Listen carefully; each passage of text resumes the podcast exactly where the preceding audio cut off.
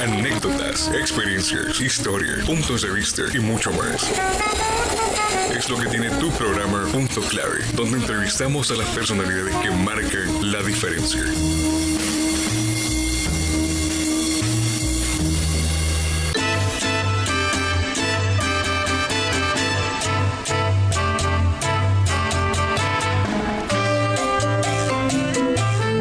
Tardes. Eh, hoy en Punto Clave pues tenemos pues una personalidad como todos los días que tenemos personalidades en nuestro programa Punto Clave que es pues Carlos Ordóñez, pues es director de la editorial universitaria de la editorial universitaria de nuestra Universidad Nacional Autónoma de Honduras.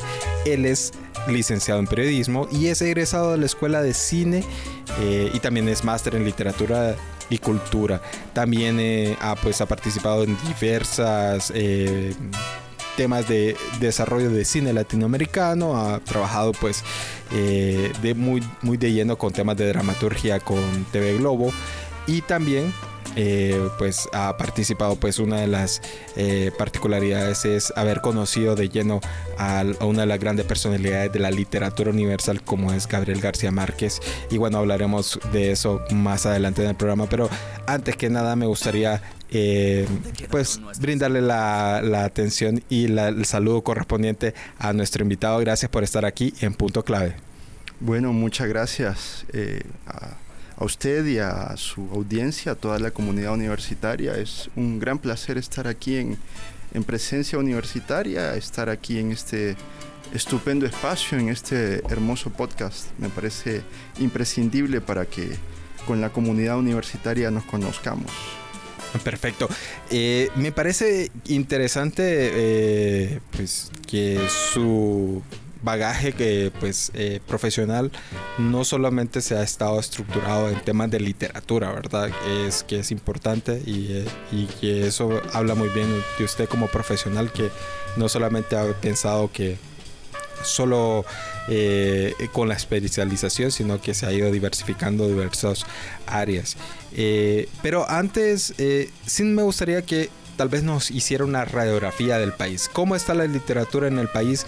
Pero no en el tema de, de lectura, sino este, cómo es la percepción de Carlos Ordóñez. Aquí sería una percepción muy personal seguramente, de cómo está este, la literatura a nivel nacional, cómo la gente lo percibe, si se consume mucho, si, si se consume muy poco o, o nos hace falta algo.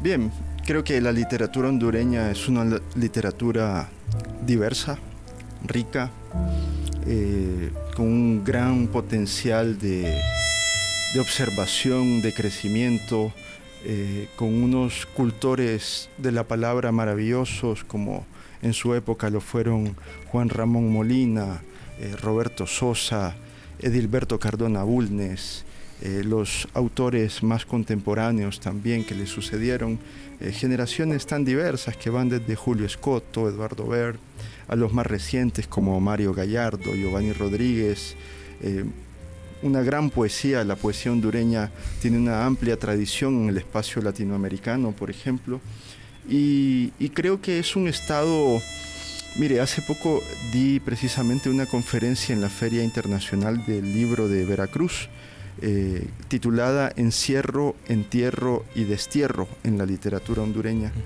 Desde mi punto de vista, esas son tres condicionantes muy dolorosas en las que se ha visto inmersa la literatura del país. Eh, recuerde que ese era el lema de la dictadura de Tiburcio Carías Andino. Ujú. ¿no? Eh, y fíjese que esta frase la saca Augusto Monterroso en un pequeño libro, me parece que de ensayos o un híbrido. Decía Augusto Monterroso que existe una cruda realidad en los países latinoamericanos.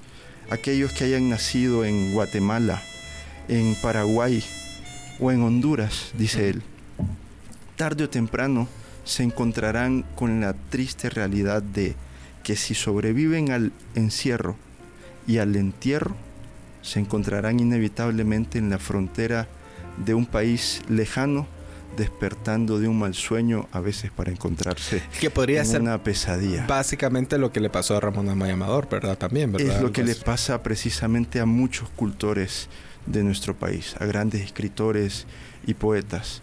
La mayoría de escritores y poetas, pues, eh, desde el siglo XIX se sabe, cuando los mecenazgos cayeron y cuando empezó todos los procesos de especialización producto de la revolución industrial, llevaron a los escritores a ocupar otros cargos que no eran los de los menesteres del espíritu y la creación, sino que tenían que abocarse a la educación, al derecho, al periodismo. Y es una constante que sigue hasta hoy. La mayoría de escritores, para poder subsistir como escritores, tienen que agenciarse de un, segundo rol, ¿no? Es un poco una función casi de superhéroe, ¿no?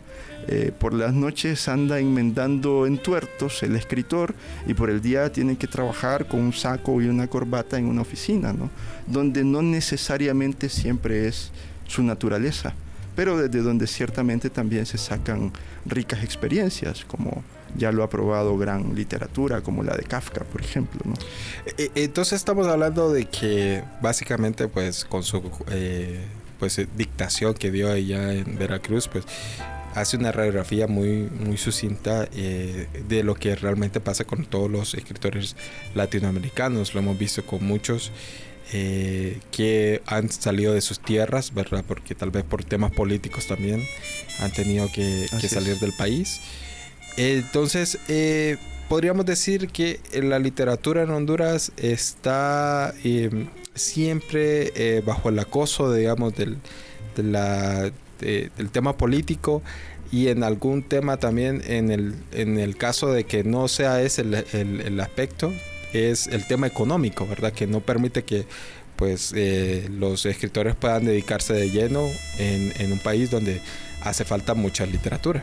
Mire, la falta de oportunidades, el proceder de países tan pobres con estructuras educativas y culturales endebles genera que exista poco incentivo para la creación, para la cultura.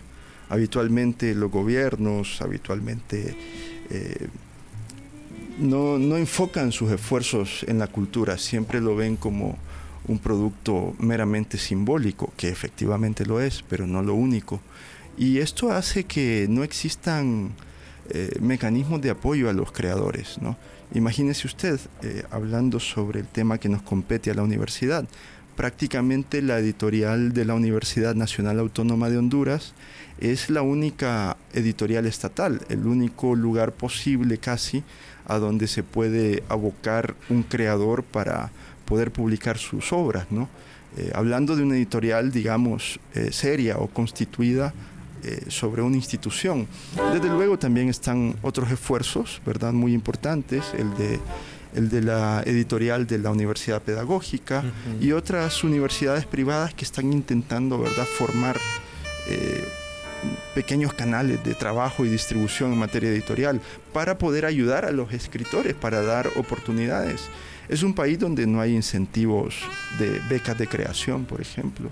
Es un país donde, mire, creo que la persecución política, em, que antaño fue un tema muy constante sobre el cual salían muchos escritores, eh, está casi al mismo nivel en cuanto a la problemática eh, económica o estructural o el día a día del escritor. Tener que subsistir en un país como este. Los días difíciles le llamaba Roberto Sosa a una antología, ¿no? Eh, Roberto Sosa habló siempre de la pobreza, de un mundo para todo dividido, ¿no? de unas circunstancias económicas, sociológicas, materiales, espirituales, de un país que históricamente ha sido lacerado, maltratado, saqueado, lamentablemente. Eh, no es mi intención, desde luego, poner una cortina oscura sobre el tema. Eh, al contrario, mm, como decía José Lezama Lima, la luz es el primer animal visible de lo invisible. Y esa luz es la que tenemos que hacer florecer por medio de la producción de libros y el incentivo a nuestros creadores. Claro, y, en eso me imagino que esa analogía pues corresponde pues que la luz es el conocimiento y o, algo por, por, el estilo que permite pues llegar a esos, esos espacios.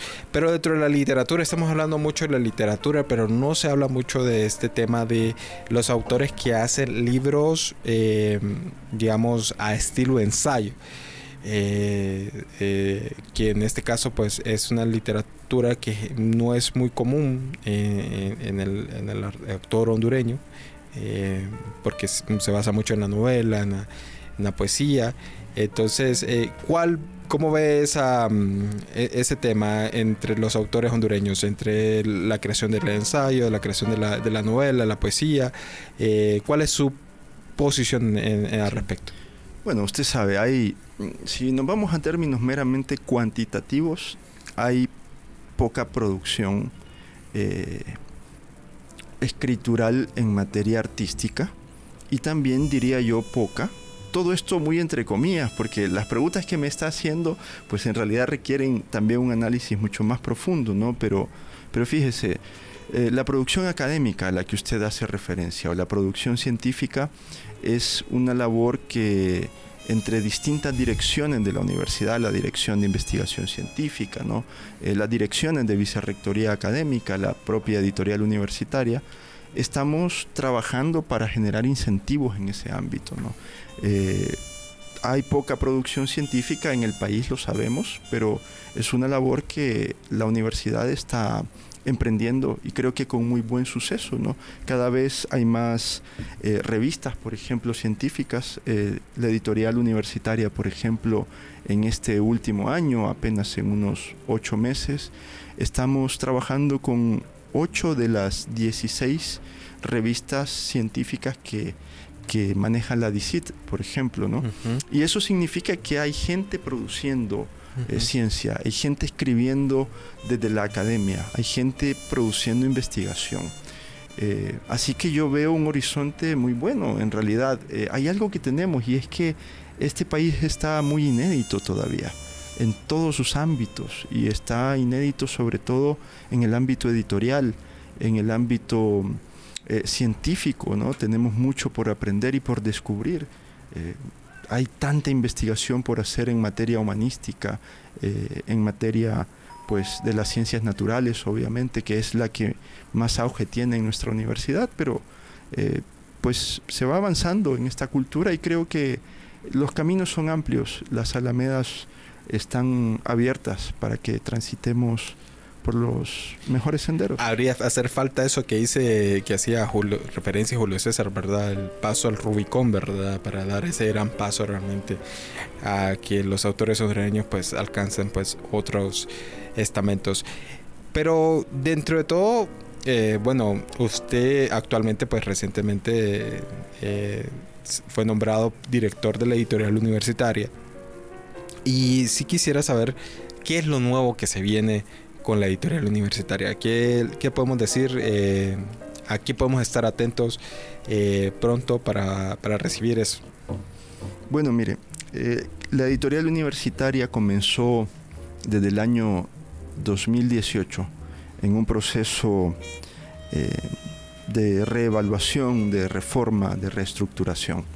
Es un proceso que es demorado, lleva un cierto tiempo de trabajo eh, traemos muchas propuestas en materia eh, de organización de las funciones de la propia editorial.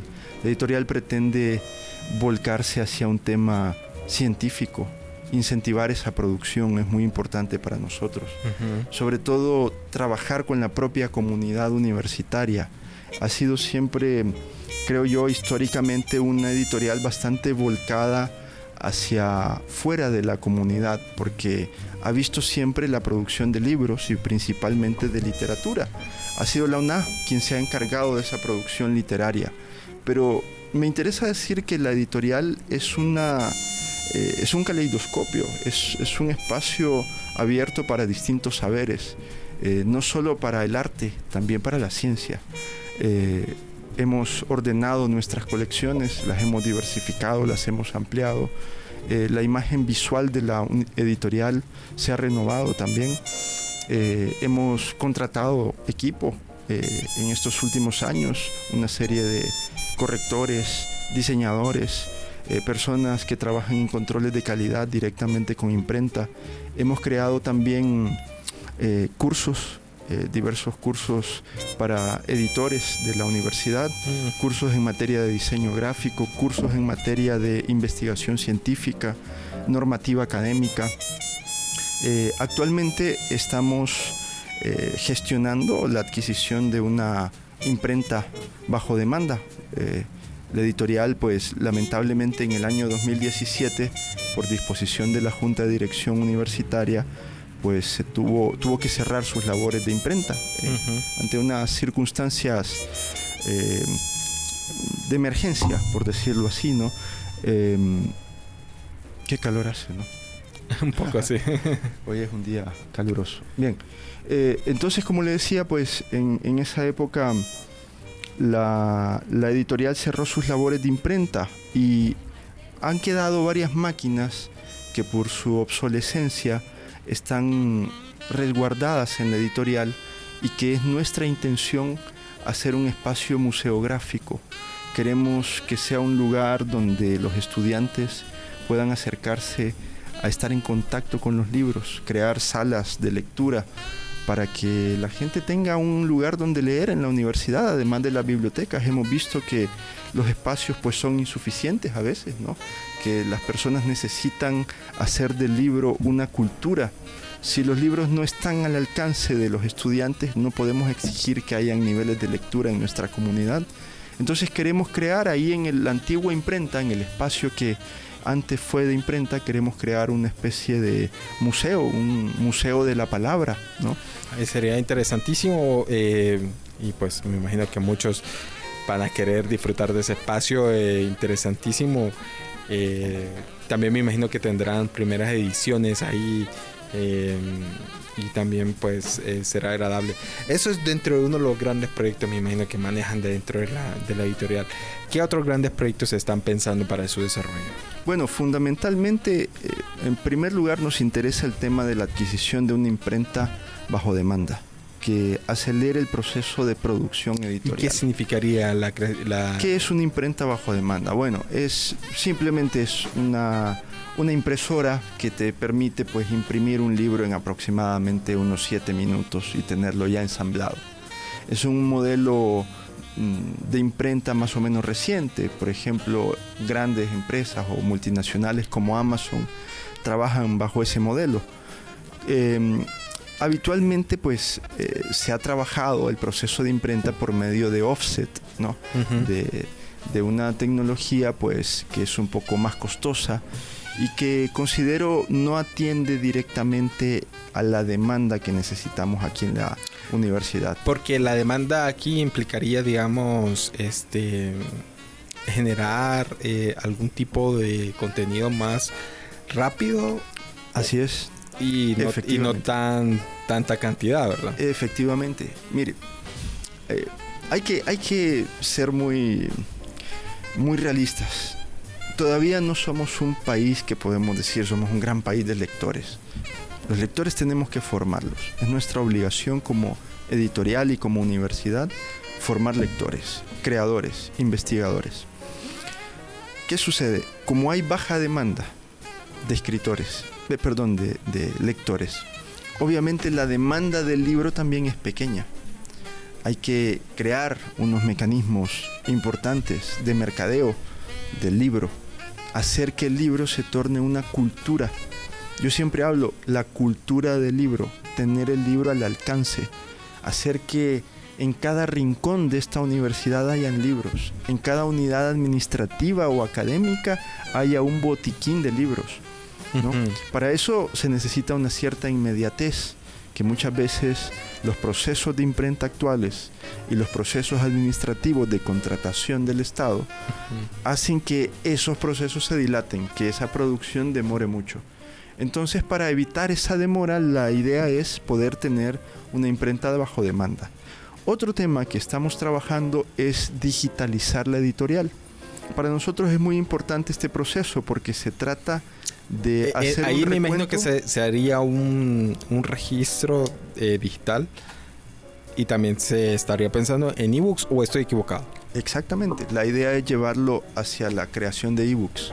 Nuestra idea es eh, tomar todo el repositorio de la editorial universitaria desde su creación hace casi 60 años y empezar a digitalizarlo. Desde las pastorelas del Padre Reyes, pasando por los textos de Juan Ramón Mo- Molina, por eh, los textos históricos de Medardo Mejía, hasta la actualidad poder hacer un compendio digital y tenerlo en una plataforma, en un repositorio que esté al alcance de un clic o de un código QR de los estudiantes.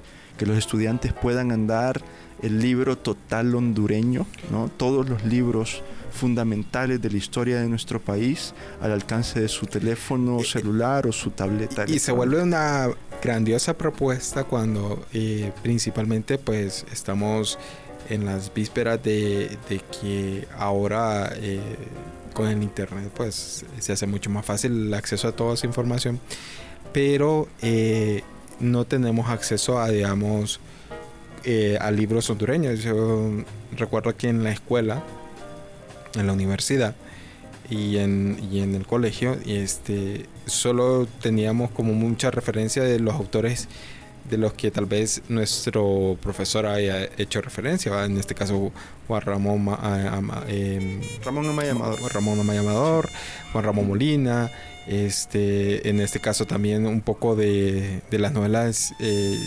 antiguas como la de Blanco Olmedo, ¿verdad? Entonces me parece fabuloso que se esté pensando dentro de la editorial y acercar todos esos libros que tal vez no han sido tan conocidos por los lectores. Así es, y mire, la idea de llevar la editorial a un espacio digital nos permite crear más colecciones. Una editorial como la nuestra se organiza por colecciones, colecciones que van en estudios filológicos, en estudios históricos, en materia también de creación en el ámbito de poesía, novela, eh, cuento, en ensayos eh, no necesariamente académicos, eh, textos de toda índole. Entonces, nuestra idea es ir creando colecciones en donde vayamos incluyendo autores contemporáneos de referencia a nivel hondureño y latinoamericano.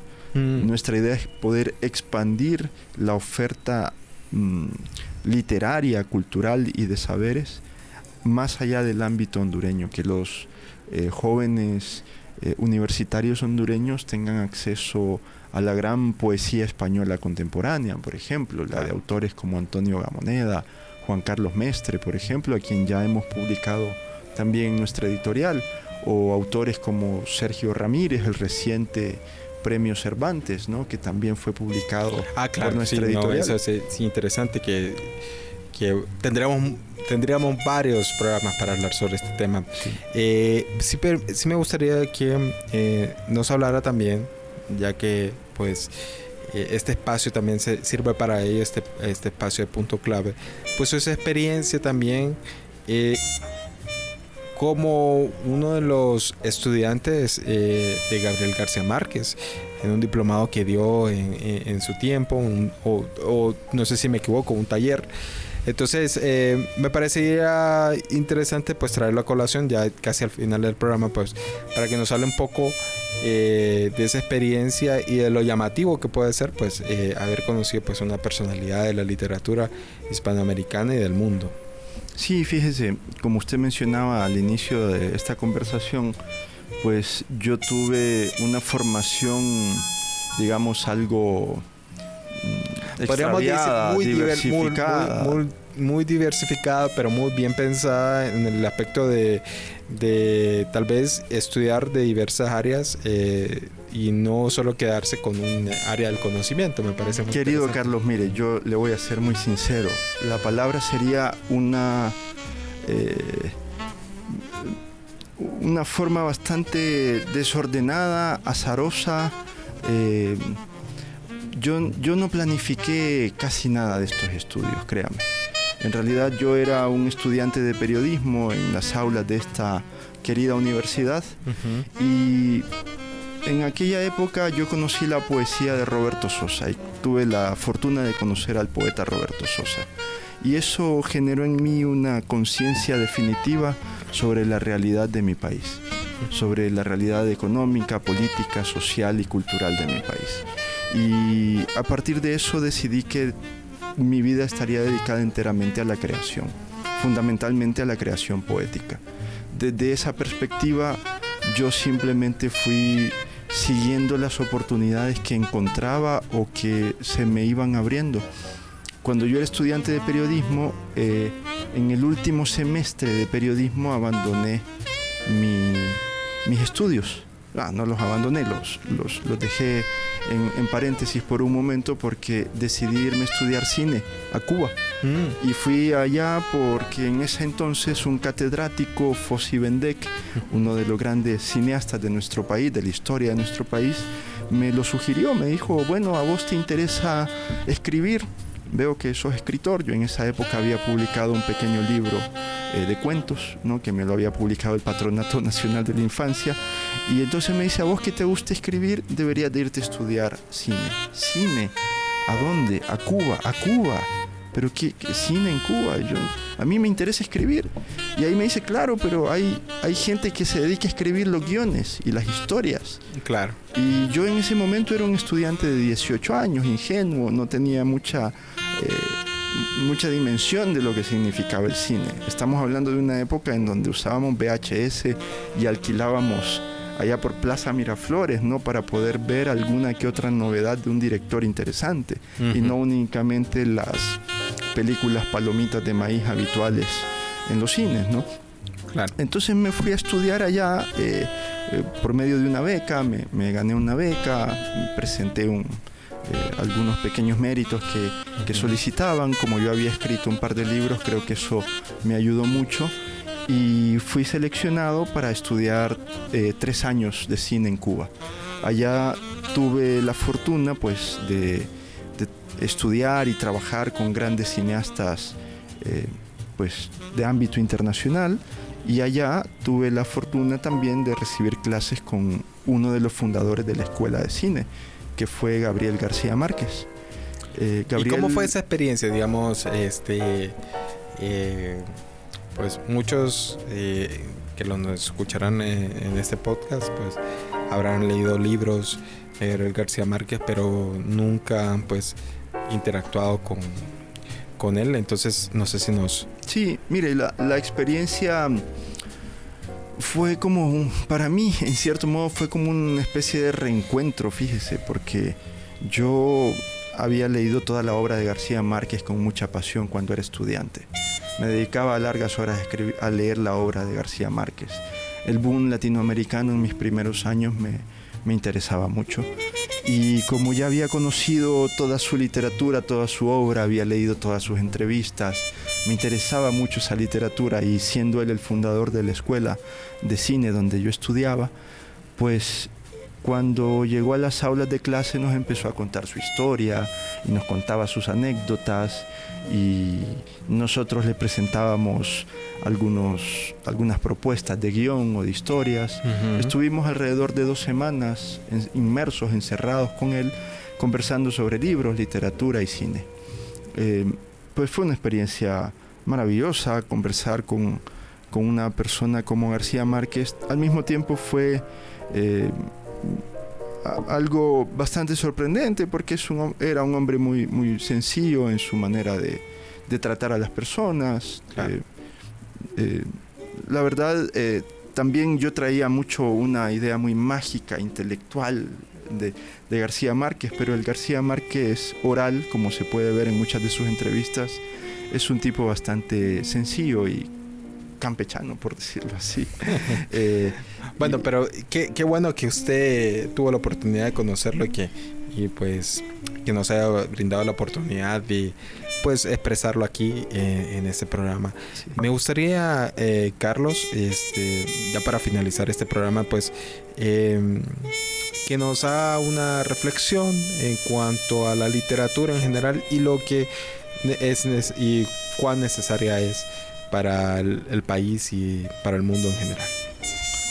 Bien, es, es, una, es, una, es un desafío lo que usted me presenta, pero intentaré decir que los libros son libertad, que la literatura es historia, la literatura es pensamiento, la literatura es belleza, inteligencia, poder, es poder en el sentido no autoritario.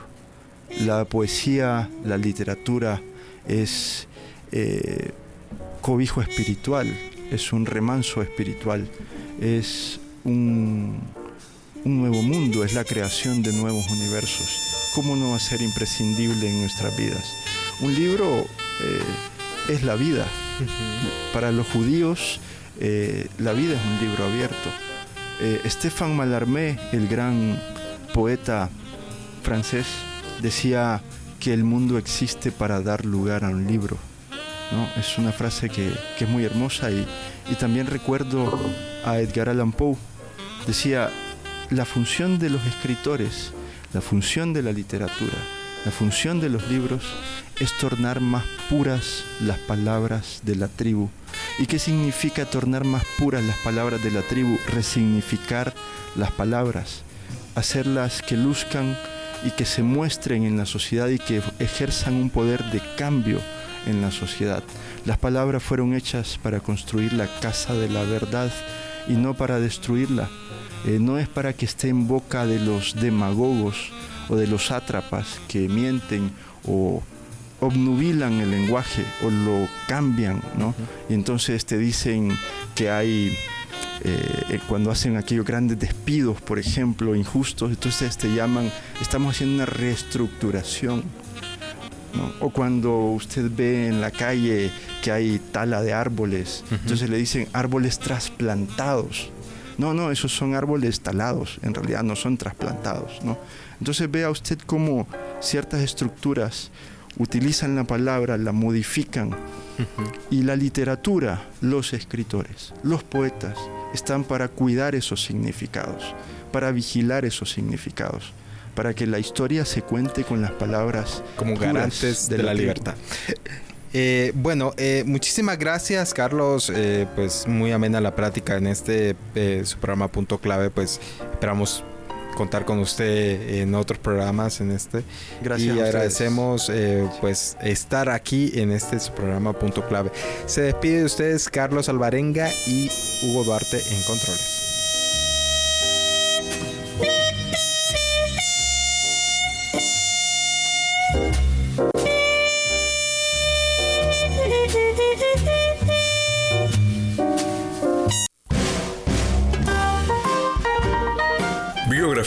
De personajes que te pueden interesar y encontrar el punto clave de tus temas.